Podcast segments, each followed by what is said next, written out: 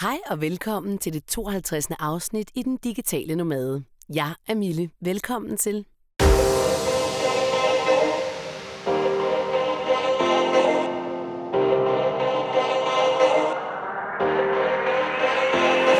her det er en podcast, der handler om at være digital nomade, at have mulighed for at tage sit arbejde med ud i verden, at bosætte sig et nyt sted, at rejse jorden rundt, leve som freelancer slash solo selvstændig. Og så handler den om alt muligt in between, og der er masser af fede foredrag med andre freelancer og mennesker, som kan byde ind på den ene eller anden måde inden for det her univers. I dag har jeg dedikeret den her podcast til dig, og jeg har faktisk glædet mig helt vildt meget til at skulle indlæse den, kan man sige det, til at lave den. Ikke indlæse den, for jeg laver ikke manus. Men jeg har glædet mig helt vildt meget til at øh, lave den her podcast til dig. Og det har jeg selvfølgelig, fordi jeg har fået nogle super fede spørgsmål. Og det er også meget fedt det der med at vide, hvad er det egentlig, der rører sig hos de mennesker, som lytter til podcasten. Altså hvad er for nogle spørgsmål, I egentlig har omkring det liv og den livsstil, som jeg har valgt at leve. Jeg kan selvfølgelig ikke nå alle spørgsmål, men jeg tager nogle af dem, jeg synes, der har været rigtig gode. Jeg har fået en del på min Facebook-gruppe, så får jeg også tit nogle i min, øh, min indbakke, jeg synes, der er spændende. Så har jeg egentlig sådan samlet lidt til bunke, alt efter dem, jeg har fået sådan igennem tidens løb. Og øh, et af de spørgsmål, som jeg rigtig gerne vil starte med, det er fra en pige, der skrev en mail til mig for øh, cirka en måned siden, tre uger en måned siden, da jeg var i Spanien. Og øh, fordi jeg var på ferie, så fik jeg ikke rigtig læst den. Jeg fik kun skimmet den. Og så er den simpelthen forsvundet. Jeg ved ikke, om jeg kom til at slette den fra min telefon. Det var i hvert fald ikke med vilje. Men det, hun sagde til mig, det var, at hun var flyttet til Grønland. Jeg mener, at hun arbejdede som coach. Ikke hvad for en coach, det skrev hun ikke noget om. Men hvad hun ligesom kunne lave online, der gjorde, at hun kunne drive en forretning deroppe fra. Og det første, jeg kom til at tænke på, det er, wow, Grønland, hvor vildt, ikke? Der ved hun virkelig noget, alt efter hvor lang tid hun selvfølgelig har boet der, om et land, som rigtig mange mennesker egentlig ikke ved så meget om. Det jeg selv personligt ved noget om det, det er fra min far har boet der. Han har selvfølgelig fortalt en historie, det var fra 60'erne og 70'erne. Øh, så ved jeg, altså så synes jeg egentlig, at vi hører rigtig mange dårlige historier i medierne om de problemer, der er på Grønland, om alkohol og så videre. Og jeg var faktisk ret overrasket over, at der kun bor 300.000 eller noget af den dur på hele Grønland. Altså det er mindre, end der bor i Aarhus. Men det, jeg kom til at tænke på, der kunne være rigtig interessant at gøre deroppe fra, og det har ikke noget med coaching at gøre, det var, hvorfor ikke fortælle nogle gode historier fra Grønland? Hvad er det, Grønland kan, som vi ikke... Altså, når man tænker på det der med naturen og det der med at leve i pagt med naturen, altså den historie gad jeg virkelig godt at høre om. Altså, vi er jo ikke alle sammen være alkoholikere for fanden på Grønland. Så jeg tænker virkelig, jeg vil for eksempel lave en podcast, hvor jeg interviewede nogle personligheder, der var lidt skæve, eller ligesom på en eller anden måde øhm, Øh, ind, indbefattede en del af Grønland. På en eller anden måde. Måske laver de et eller andet, øh, jamen jeg ved det ikke, altså design og håndværk, eller jeg ved ikke, hvad man laver på Grønland. Det kunne da være mega interessant at fortælle de gode historier fra Grønland. Og så simpelthen sælge det ind til for eksempel 24-7 som en podcast. Man kunne lave det i seks afsnit, hvor du fandt seks forskellige personligheder og solgte det ind. Og øh, det man gør, det er, at man, man skriver sådan en pitch til radiostationen, hvor man ligesom laver en, en overskrift, hvor man skriver... Mm, øh, den kunne for eksempel hedde De gode fortællinger fra Grønland, eller øh, Vi andre en alkoholiker, eller ja, måske noget lidt mere skarpt. Ikke? Nu, nu, nu skyder jeg bare lidt for hoften.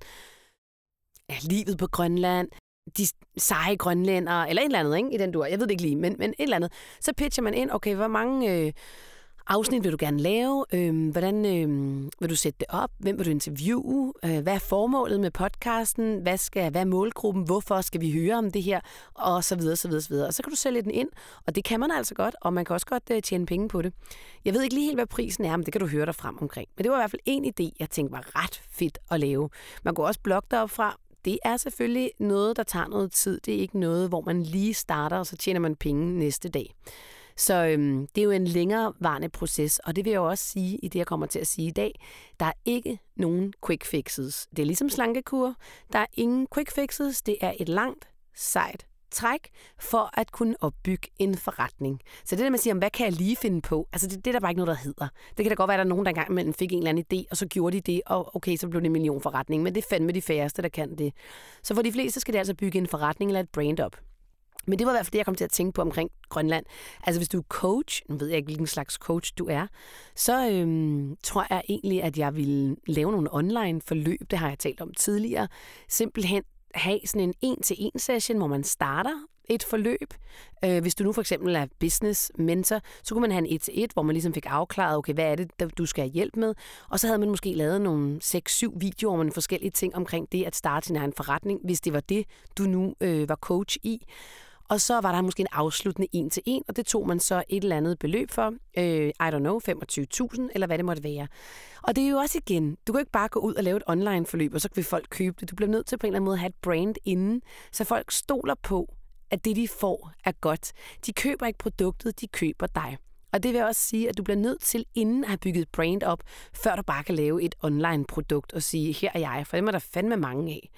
Og, øhm, og man kan også lidt drukne i hele det der. Jeg har i hvert fald selv sådan, at når jeg skal købe noget online, jeg bliver enormt skeptisk, fordi altså, øhm, ja, ja, det er en jungle. Altså, det er en jungle at finde ud af, er det godt, er det ikke godt? Er det, har du bare startet, altså dem der, der også starter en forretning, hvor de fortæller andre, hvordan de skal starte en forretning, og aldrig selv har haft en forretning, altså ud over den forretning, som de jo har startet for at fortælle andre, hvordan de skal drive en forretning. Det for mig er sådan pseudo-arbejde. Altså det, det kan man fandme ikke. Der bliver nødt til på en eller anden måde at være noget bevis bag ved det, om at okay, jeg har drevet, hvis jeg nu sagde til dig, nu skulle du høre, jeg har drevet min egen freelance bigs i 10 år. Så jeg har faktisk den her, den her erfaring. Så kan jeg jo fint gå ud og videreformidle den erfaring, eller jeg har rejst rundt i verden som digital nomade i 6 år. Det vil jeg gerne fortælle dig om. Men, men hvis jeg ikke havde gjort det, hvis jeg lige var startet min freelance-forretning, og så gik ud og sagde, nu skal jeg fortælle dig, hvordan det er at være freelancer. Altså, det, synes, det synes jeg personligt ikke er godt, men det er der jo nogen, der bygger op omkring.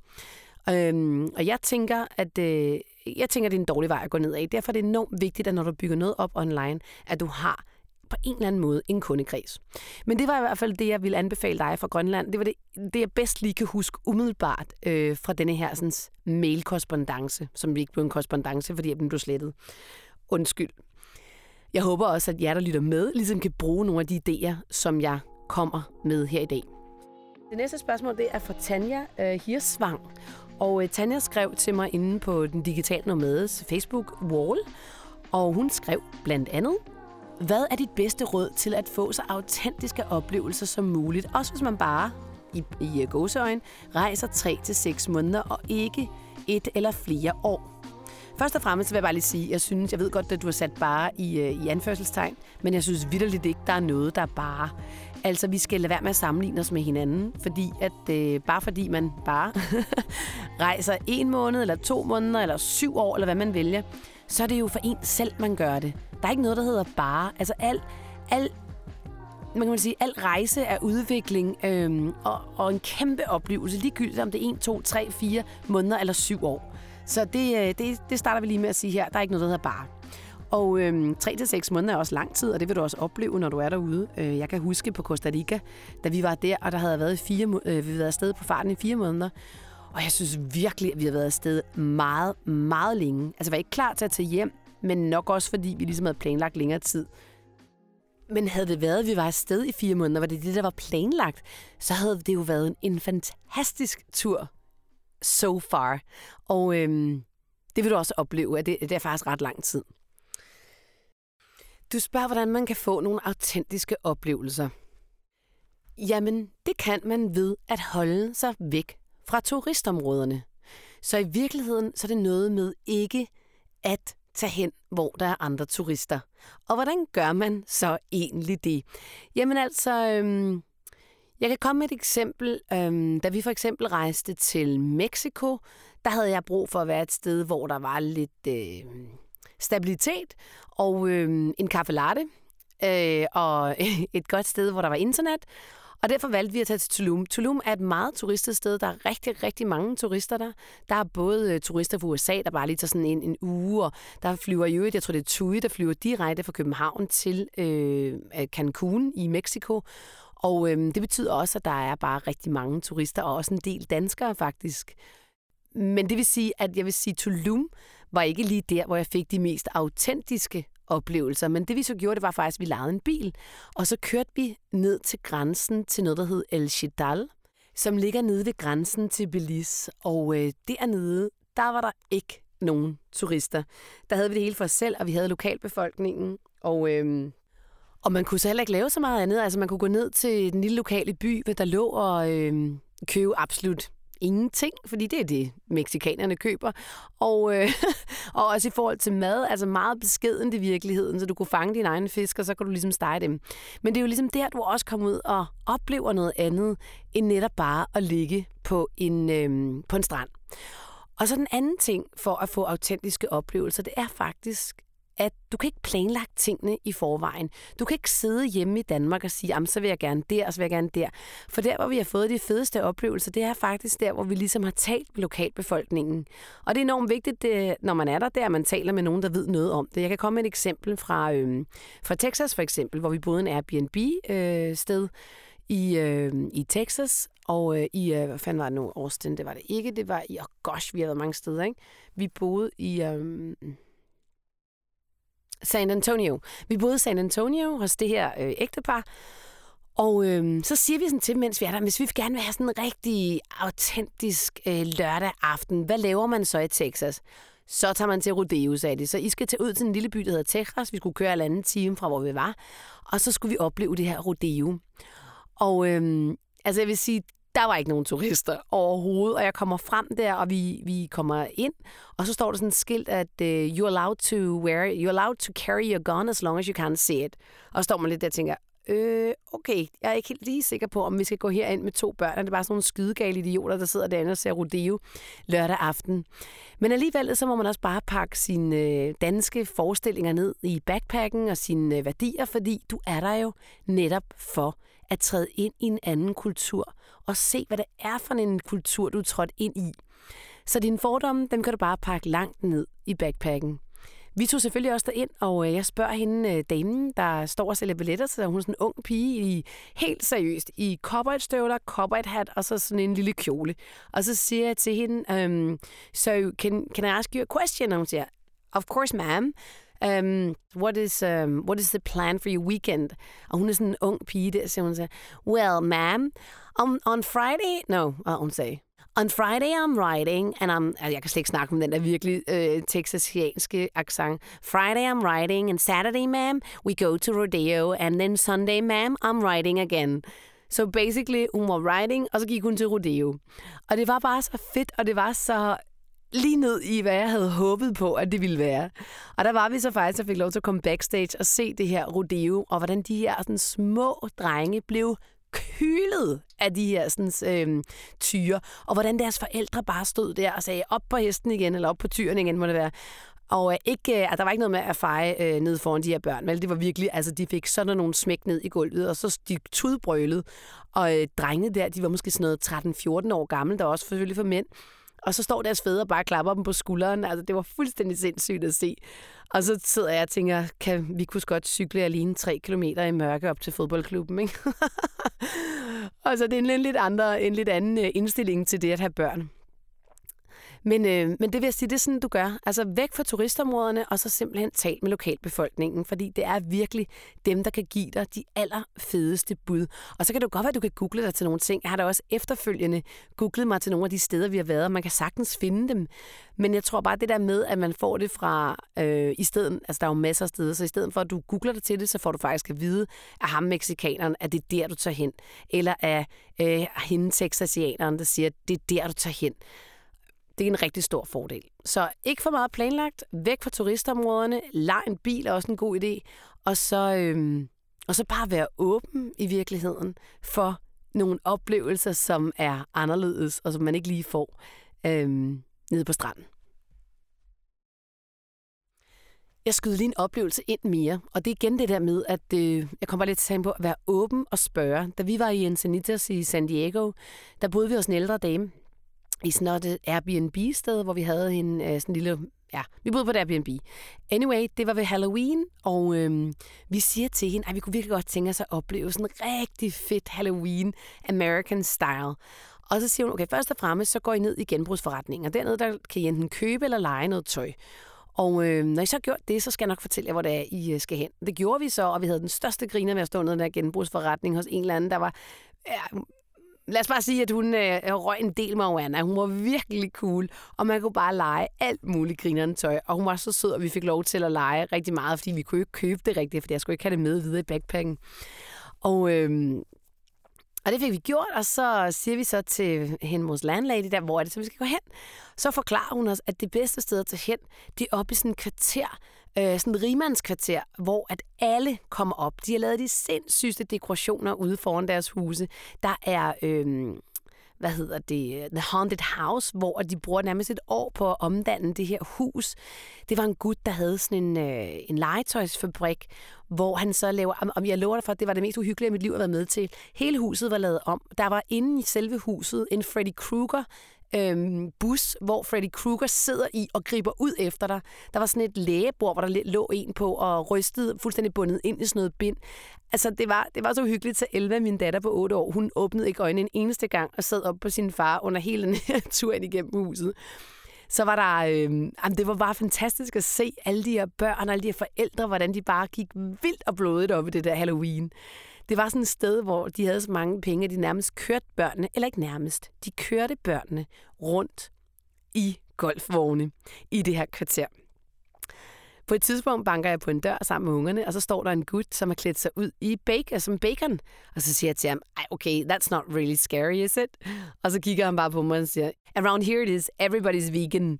Det synes jeg skulle meget sjovt. Men der havde vi en virkelig fed oplevelse, og talte også med en masse fantastiske amerikanere, og vi blev inviteret på drinks og kanapéer et sted, og sådan noget. Det var virkelig sjovt. Og, øhm, og det havde jeg jo aldrig kunne google mig til det her. Det havde jeg aldrig kunnet vide hjemmefra. Det er jo der, hvor du bare bliver nødt til at spørge ind og være der, hvor lokalbefolkningen lever og bor. Så jeg håber, at jeg har givet et lille indblik i, hvordan man kan få de her sådan fede, autentiske oplevelser, når det er, man er ude. Også bare i anførselstegn 3-6 måneder. Godt, det næste spørgsmål, jeg har taget med, det er også fra min Facebook-page. Det er faktisk Jens Peter Olesen, som spørger om, hvor meget planlagde I, inden I rejste ud? Øh, og der tænker han også på usikkerhed omkring øh, forsikring og bopælspligt, afmelding og drive min virksomhed i andre lande med hensyn til skatteregler og moms og alle disse praktiske spørgsmål. Og ja, det vil jeg gerne prøve at svare på. Jeg har faktisk lige forsøgt at ringe til skat. Jeg var nummer 17 i køen, så øhm, jeg, må, jeg må fortælle ud fra, hvad jeg husker sidste gang, jeg kom igennem til skat, som er nogle år siden, men, øh, men må ikke, at de stadigvæk gælder de regler. Jeg skal i hvert fald ikke sidde i kø i 17, øh, som nummer 17 inde med skat. Hvad er det for en forretning at drive? Øh, men jeg kan fortælle Jens Peter Olesen og alle andre selvfølgelig, at øh, vi havde til at starte med sådan en rough plan over, hvor vi gerne ville rejse hen. Og hold den skik? Nej, Skik, det hedder det ikke. Hold den stik? Nej, det gjorde den ikke. Vi kom for eksempel aldrig til Ecuador, som vi rigtig gerne ville have været til, men i stedet kom vi så til Colombia. Det kan ligesom mening, da vi var derude, at øh, tage til Colombia i stedet for Ecuador. Vi øh, kom ikke ind i Amazon-junglen, som vi rigtig gerne ville have været, men til gengæld så kom vi i junglen i Mexico og i Panama. Vi kom ikke til Myanmar, som vi også havde planlagt, men til gengæld så kom vi til Sydkorea, som ikke var planlagt. Og det kom meget an på, når vi rejste med billetterne. Hvad kostede de? Hvordan kunne det lige lade sig gøre? Hvad når vi skulle videre derfra, og vi skulle have en connection flight osv.? Øhm, der ligesom gjorde, om vi kom de steder hen, vi havde planlagt. Det var også noget med vejrforhold, der nogle gange gjorde, at vi ændrede mening. Øh, der var rigtig mange orkaner, jordskæl osv., som vi blev nødt til at navigere, øh, uden, ud, altså, altså navigere udenom, om man så må sige. Så øhm, så vi havde planlagt øh, en rough rute, men den holdt ikke stik. Og det er egentlig meget fedt at have det i mente, at det behøver det vidderligt ikke. Fordi verden er så stor, og der er så mange fede steder, man kan tage hen. Så selvom jeg rigtig gerne ville have været inde i Amazon-junglen, jeg ville rigtig gerne have været til Myanmar, jeg ville rigtig gerne have været på Galapagosøerne, så var vi på så mange andre totalt fede tilsvarende steder. Og lige et hurtigt godt råd, det er egentlig, når du rejser med backpack på denne her måde, som vi gjorde jorden rundt, så rejs med vejret. Altså simpelthen sørg for, at du hele tiden rejser hvor det er enten forår eller sommer. Selvfølgelig, medmindre du elsker vinter, så kan du bare have din vintergarderobe med, så kan du rejse den modsatte vej. Men det der med ikke at have for mange garderober med, fordi det er jo egentlig fedest at rejse light. Selvfølgelig skal du have en sweater med, og du skal selvfølgelig også kunne have mulighed for at kunne bestige bjerge og så videre, så have noget et eller andet termotøj med. Men det fylder jo af helvede til. Og jeg vil faktisk sige, at vi, vi starter jo på Island, og det var koldt. Så det er altid koldt på Island, ligegyldigt hvornår du er der. Øhm, og der var vi så heldige, at, øh, min, øh, at, vi, at vi kendte en deroppe, der simpelthen kunne låne os noget tøj, mens vi var der. Altså store islandske svætter, regnfrakker osv. Og det havde vi altså brug for. Øhm, ja, vi researchede øh, selvfølgelig også rigtig meget forsikring, inden vi tog afsted. Jeg har jo lige skrevet om det inde på den digitale nomades julekalender. Og øhm, det vi kom frem til, det var, at den forsikring, som passede os bedst, det var den, der hedder World Nomads. Og øh, den er der rigtig mange øh, nomader, der bruger. Det er den bedste til prisen, vil jeg sige. Vi tog sådan en udvidet øh, forsikring, fordi jeg havde det sådan. Vi var ikke forsikret noget sted andet end der, mens vi rejste, fordi jeg havde sagt vores anden forsikring op øh, mens vi rejste. Så det var vigtigt for mig, at ligegyldigt hvad der skete, om vi stod langt ind i Amazon-junglen, og jeg var blevet spist halv op af en kanibal eller noget andet, vi virkelig havde brug for hjælp, så skulle vi bare blive fløjet direkte til nærmeste hospital. Vi brugte den aldrig, men, øh, men det er jo egentlig kun godt. Den kostede 25.000 kroner for at forsikre hele familien. Øh, vi havde også en bilforsikring, mens vi rejste jorden rundt. Ja, så havde vi, øh, vi har jo været bosat i Spanien. Jeg vil lige sige, i Spanien havde jeg selvfølgelig også en forsikring øh, igennem et spansk firma dernede. Vi har jo så været bosat i Spanien fem år, inden vi rejste jorden rundt. Og det vil sige, at jeg har ikke haft... Øh, jeg har ikke betalt dansk skat. Jeg har betalt skat i Spanien fordi jeg har drevet min virksomhed derfra. Men jeg kan fortælle dig, at dengang vi flyttede til Spanien, der var planen jo faktisk, at jeg kun skulle flytte der til i 10 måneder. Og da jeg havde boet der i øh, 7-8 måneder, tror jeg det var, der blev vi enige om, at vi skulle bo der længere. Så jeg havde ikke lukket mit danske firma ned, så det kørte bare over dansk firma, og, og jeg betalte dansk skat, mens vi boede der det første år og så videre, fordi det var sådan en kort periode. Men da vi så beslutter os for faktisk at blive boende, så kan jeg ikke længere have mit danske firma, fordi det er et enkeltmandsfirma. Og det kan du maks have i et halvt år. Altså du kan rejse, det passer ikke. Du kan rejse ud i seks måneder og stadig have dansk firma. I hvert fald, hvis du flytter til et andet land. Hvis du så rejser rundt som digital nomade, så har du jo ikke rigtig en bopæl på samme måde, medmindre du flytter bopæl, øh, altså registrerer dig hvert sted, som du kommer. Det har vi ikke gjort. Vi har valgt at have bopæl i Spanien. Det vil sige, at vi har en bopæl, og det er der, vi betaler vores skat. Det samme vil jeg gøre, hvis jeg boede i Danmark. Så vil jeg også betale min skat i Danmark, mens jeg rejste rundt. Det kan man vælge at gøre. Jeg er ret sikker på, at det er en gråzone, det her, og det er jo også noget med, øh, det er noget med, hvor man arbejder henne i forhold til, hvor man betaler sin skat, eller i hvert fald, hvor man også har sit... Hvis du har et hus i Danmark, så betaler du skat i Danmark. Hvis du kun har et sommerhus i Danmark, så betaler du ikke nødvendigvis skat i Danmark. Det er noget med tilhørsforholdet. Men for eksempel i forhold til, hvor man udfører arbejdet, for det har det nemlig også noget med at gøre, der er det ret svært, ikke? Fordi jeg kan godt få en tanke i Mexico. Jeg kan skrive min artikel i øh, Panama, og jeg kan gøre den færdig i Sydkorea. Hvor er det så egentlig, jeg skal betale den her skat? Så det er jo faktisk ret kompliceret, og det er også nogle, øh, skal, nogle regler, jeg tror er i en gråzone. Men jeg kan i hvert fald sige så meget, at man skal jo betale skat. Så hvis du er øh, tilknyttet Danmark, du har en, øh, en dansk virksomhed, eller du har øh, et dansk hus, så skal du selvfølgelig betale din skat i Danmark.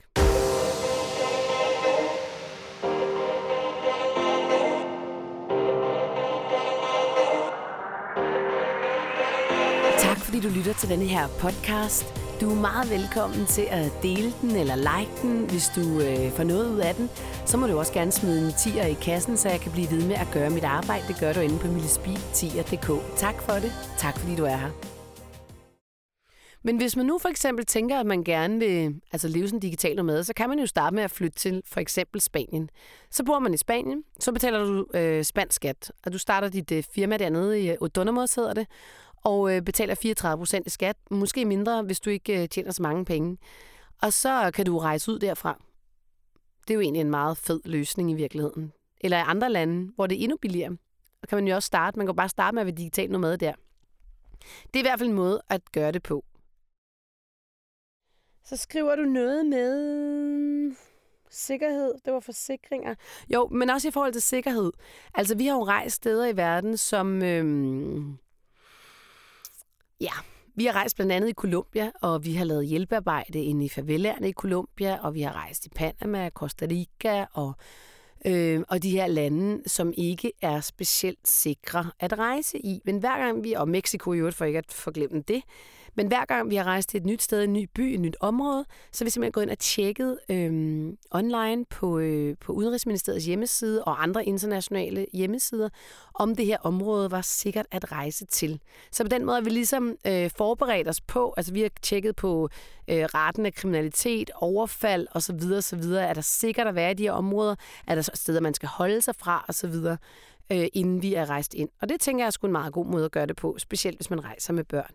Lige at være sikker på, okay, hvis vi tager til Medellin i Colombia, så er der det område, vi ikke skal rende ind i, vi skal ikke rende ind i det område, vi skal nok helst tage en taxa rundt, vi skal ikke gå rundt i de her områder. Vi oplevede en gang, at vi kom ind i et område i Medellin, vi absolut ikke skulle have været gået ind i. Øhm, og det er der, hvor man tænker, bare jeg ikke var lyshåret, og bare jeg havde haft en kasket på og store solbriller. Fordi der blev vi virkelig nedstiget, og det var meget ubehageligt. Så, øhm, så helt klart være opmærksom på de ting, og det kan du altså tjekke inde på Udenrigsministeriets hjemmesider og andre Udenrigsministeriets hjemmesider. Og så har jeg sådan et, et prekært spørgsmål, eller ikke for mig, men øhm, for mange. Jeg får rigtig tit øh, besked med en indbakke om, ej, hvor lyder det fedt, men jeg er skilt, så det kan jo ikke lade sig gøre. Nej, øv, fuck, nederen. Det er helt klart meget sværere, når du er skilt.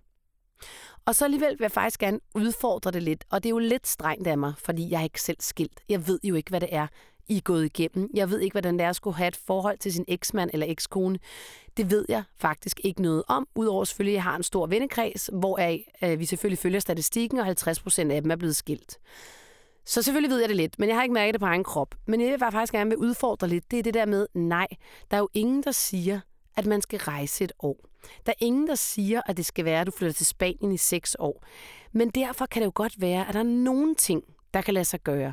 Måske kan det faktisk godt lade sig gøre, at man har en aftale med sin eks om, at man tager sin datter eller søn tre måneder ud i verden. Og ved du hvorfor de vil sige ja til det? Det vil de, fordi de gerne vil deres børn det bedste. Det vil de, fordi de tænker, hold kæft, en fed idé. Jeg har en veninde, som øh, hendes eksmand er australier, og han har taget deres datter, som på, mm, altså fra helt lille af, med til Australien i flere måneder af gangen. Savnede hun hende? Ja, gud fanden gjorde hun det. Men hun valgte også at sige, at det var vigtigt, både for grund af sproget, kulturen og selvfølgelig at lære sin, øh, sin australske familie at kende. Men for nylig var hun faktisk afsted, og nu er hun 12 år, øh, hvor hun også gik på skole derovre. Og øh, selvom det jo ikke er for min venindes skyld, så er det jo noget, hun gør for sin datters skyld. Og den synes jeg faktisk godt, man kan have lidt i mente. Og det kender jeg faktisk flere, der har gjort det der. Jeg ved jo også, at hvis jeg lytter til min podcast, Sofia Manning, som øh, bor nogle gange i Spanien, nogle gange i Danmark, hun er også skilt og har faktisk en datter, som øh, går i skole i Spanien. Og nogle gange tror jeg faktisk også, hun går i skole i Danmark. Og det de gør, det er jo, at manden, eksmanden, han kommer simpelthen ned og besøger dem, og nogle gange kommer datteren hjem og bor hjemme hos ham. Jeg ved godt, det er nogle lidt skøre øh, løsninger, men jeg tror også meget, det handler om en mental indstilling til, hvad der kan lade sig gøre. Man kunne jo også gøre det, man sagde, hey, vi rejser sgu sammen ud i verden i tre måneder, altså ikke som par sammen, men godt, du kan rejse der, jeg kan rejse der, så mødes vi øh, for eksempel i Mexico, så mødes vi måske på Cuba, ikke fordi I skal være sammen, men fordi I skal overlevere jeres barn. Så rejser den lidt videre med faren, så mødes man måske tre uger senere et andet sted, så rejser man lidt videre med moren. Det kunne jo måske godt lade sig gøre. Jeg tror, det er noget med at se mulighederne, og så være fleksible. Du skal også selv være fleksibel, hvis du står i den situation, at du faktisk godt kunne tænke dig. Og så prøv at tænke lidt på, hey, det er faktisk for vores barns skyld, vi giver den barnet det her fantastiske fede oplevelse af at få lov til at komme ud og mærke andre kulturer, andre sprog, have tid sammen med forældrene osv. osv. Så det vil være mit indspark lige til det spørgsmål. Så er der en, der har skrevet til mig øh, i en messenger, øh, hvad min erfaring er med at arbejde for udlandet. Jamen altså, det var jo noget, jeg var rigtig bange for, da jeg rejste øh, til Spanien. Det var jo, om jeg egentlig kunne få mine kunder med mig. Om de ville acceptere, at vi skulle til at skype. Fordi jeg jo som sagt er voiceover-artist, der skal stå i et studie, når jeg laver øh, mine indtalinger, og oftest øh, vil kunden gerne være med. Men min erfaring har gjort mig, at der har ingen problemer været. Altså vidderligt. Jeg har ikke mistet nogen kunder overhovedet, mens jeg boede i Spanien. Det har ikke været noget problem at vedligeholde det. Jeg har også taget mine forholdsregler. Jeg har sørget for, at jeg havde et godt studie. Jeg har sørget for, at jeg havde to internetforbindelser. Jeg har sørget for, at mit Skype var sat ordentligt op, så det gik igennem min mikrofon. De rent faktisk kunne høre den reelle lyd, som, øh, som de fik ind, og ikke igennem Skype, men igennem øh, øh mikrofonen.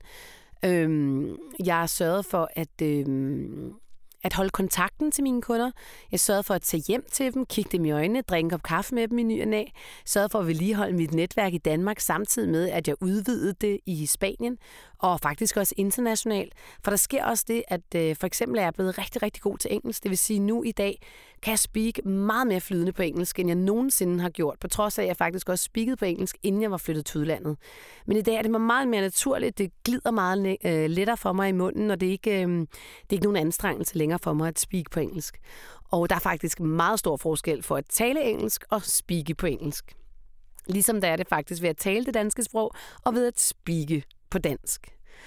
Øhm, så jeg vil sige, at den erfaring har faktisk været ret fed. Øhm, det, det kunne de godt finde ud af. Det har jeg ikke haft nogen issues med. Og så gør det jo også, altså de sociale medier i dag, at man virkelig kan holde kontakt med sine kunder og følge hinanden. Så man føler egentlig hele tiden lidt, at man har styr på hinanden. Også selvom man måske ikke lige har været inde og sige hej til dem for nylig. Men det er selvfølgelig noget med at holde sig til. Det er noget med, at øh, jeg sendte også altid julegaver til dem. Jeg sørgede for, at de vidste, at jeg var her. Jeg sørgede for, at de vidste, at jeg var villig. Øhm, det lyder lidt frækt, men ikke på den måde selvfølgelig, at jeg var villig til at øh, flyve hjem, hvis de havde brug for mig øh, hjemme i et studie i København.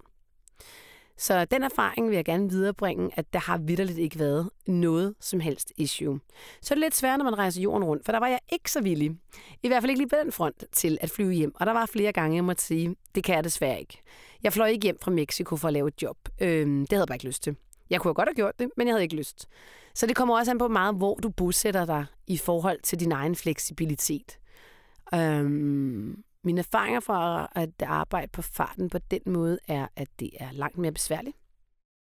Det er langt mere besværligt for sådan en som mig, men det var ikke mere besværligt for min mand, som udelukkende øh, ernærer sig ved at skrive og interviewe. Så for ham er det sådan set ligegyldigt, men det var mere besværligt for mig, fordi øh, for eksempel, så var vi i Costa Rica, og øh, jeg skulle have en Skype-session med Fitness World, som jeg har spikket for i to år, så vi kender hinanden rigtig godt.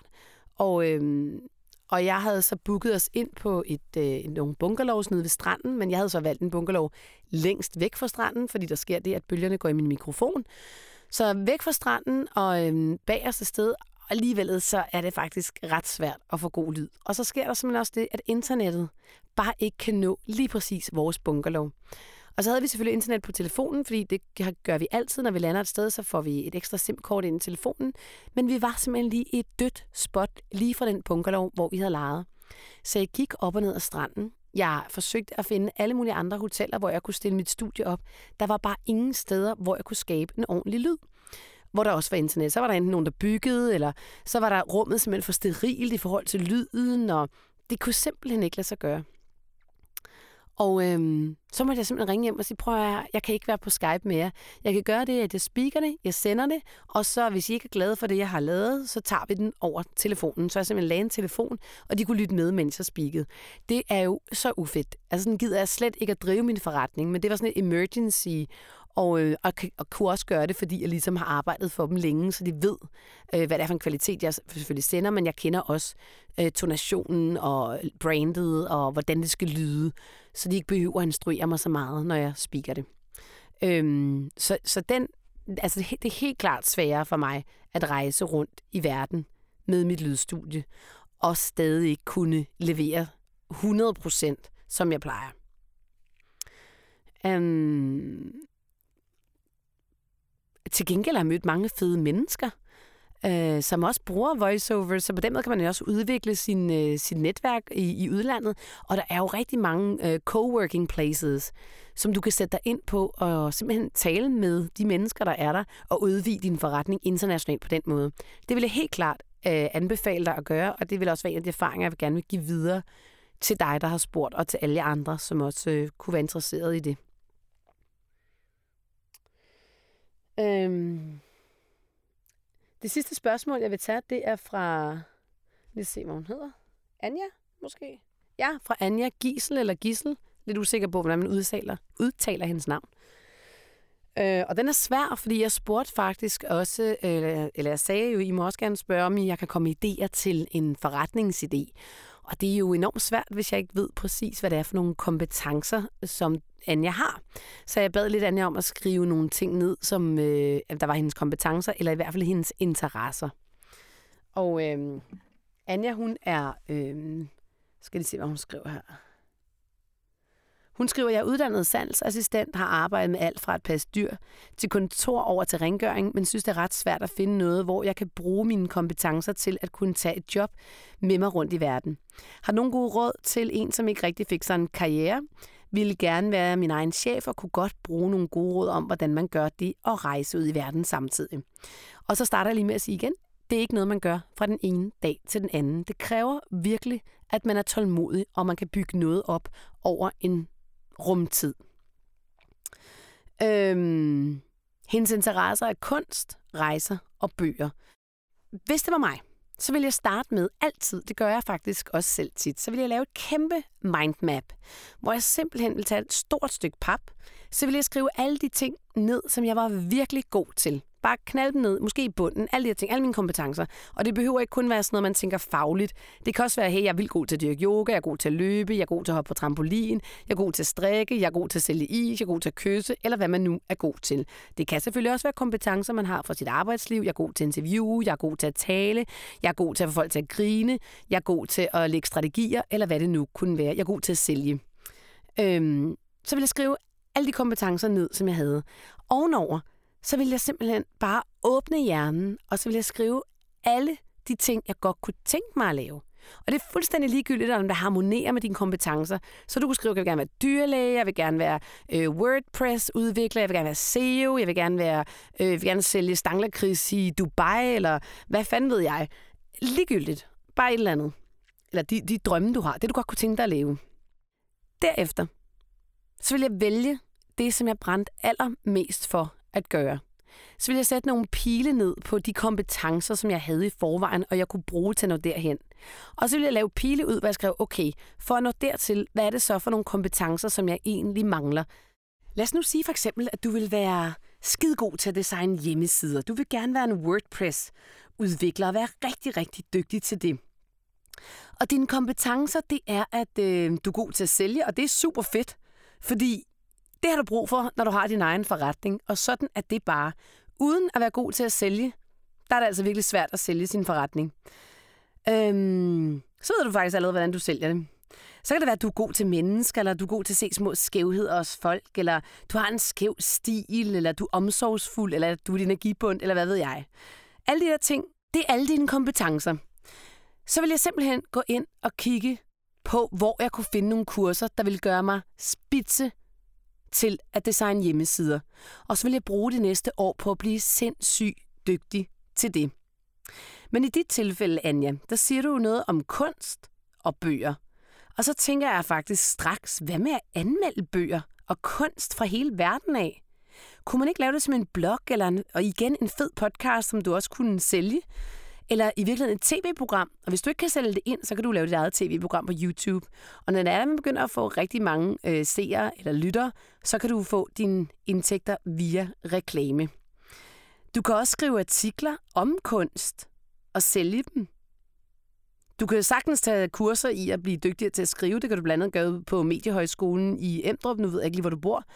Øh, der har det rigtig mange fede kurser, du kan tage. Og der er ikke nogen hurtige løsninger her. Men jeg tænker lidt, der er noget med det der kunst.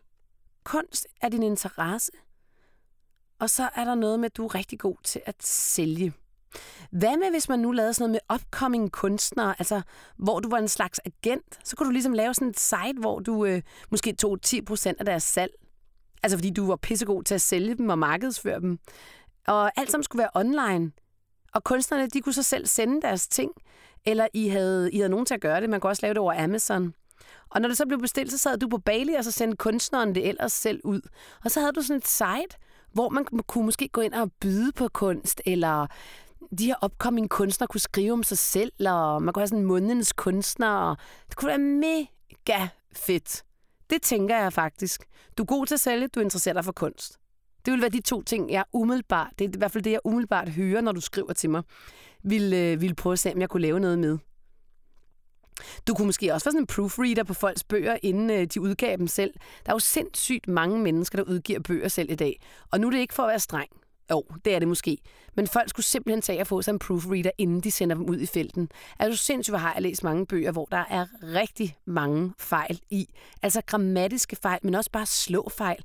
Og dumme fejl, som man sagtens kunne have været for uden, hvis man havde en proofreader på. Så hvis du for eksempel er rigtig god til grammatik, så er det jo en mega fed ting at gøre. Det kan du bare gøre alle mulige steder fra i verden. Du kunne også, hvis du rejste ud i verden, købe kunst og så sælge det på Amazon. Åh, oh, det kunne også være en fed ting at gøre. Ej, hvor fik jeg lige mange fede idéer. Synes jeg, det kunne være, at jeg selv skulle gøre det.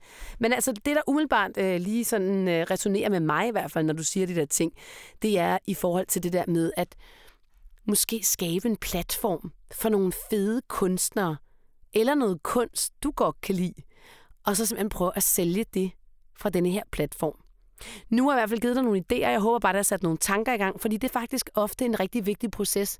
Det der med at kunne spare med nogle mennesker, som øh, måske lytter på en anden måde, eller ser nogle andre ting øh, på en anden måde, end du selv gør, din nærmeste omgangskreds, eller dem, du normalt ligesom omgiver dig med, så sidder man der, åh, hvordan skal jeg også kunne det, og åh, oh, det er også lidt tungt, og puh. Altså, den følelse kender jeg så udmærket selv. Så sent som i dag, der var ude at løbe med min mand, så jeg sagde, kan du ikke lige preppe mig lidt, fordi jeg har skulle lige brug for at, at vende nogle idéer med dig. Og jeg kunne godt mærke, at jeg havde totalt nej-hatten på. Ikke? Ej, hvor var, det, hvor var jeg irriterende i dag, altså.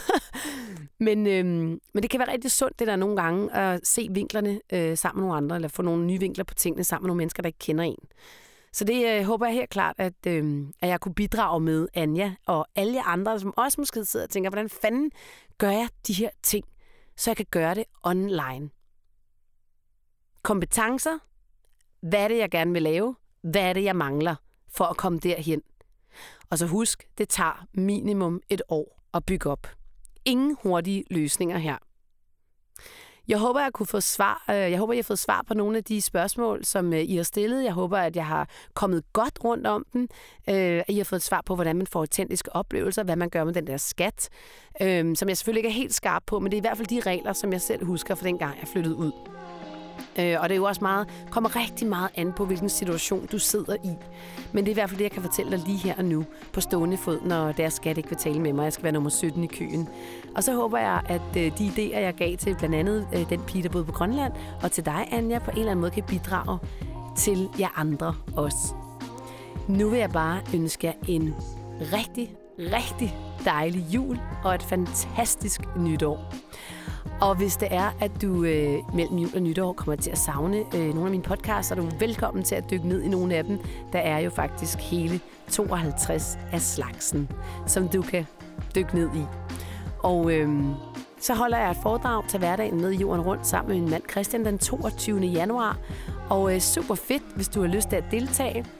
I det er du meget velkommen. Billetterne kan du købe ind på Billetto eller i linket her nede under. Du er også velkommen til at dele den her podcast med andre, der kunne have glæde af den.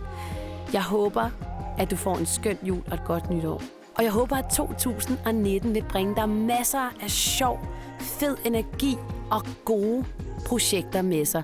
Og ikke mindst, så håber jeg selvfølgelig, at du kommer ud og ser noget af verden. Ha' det rigtig godt. Hej.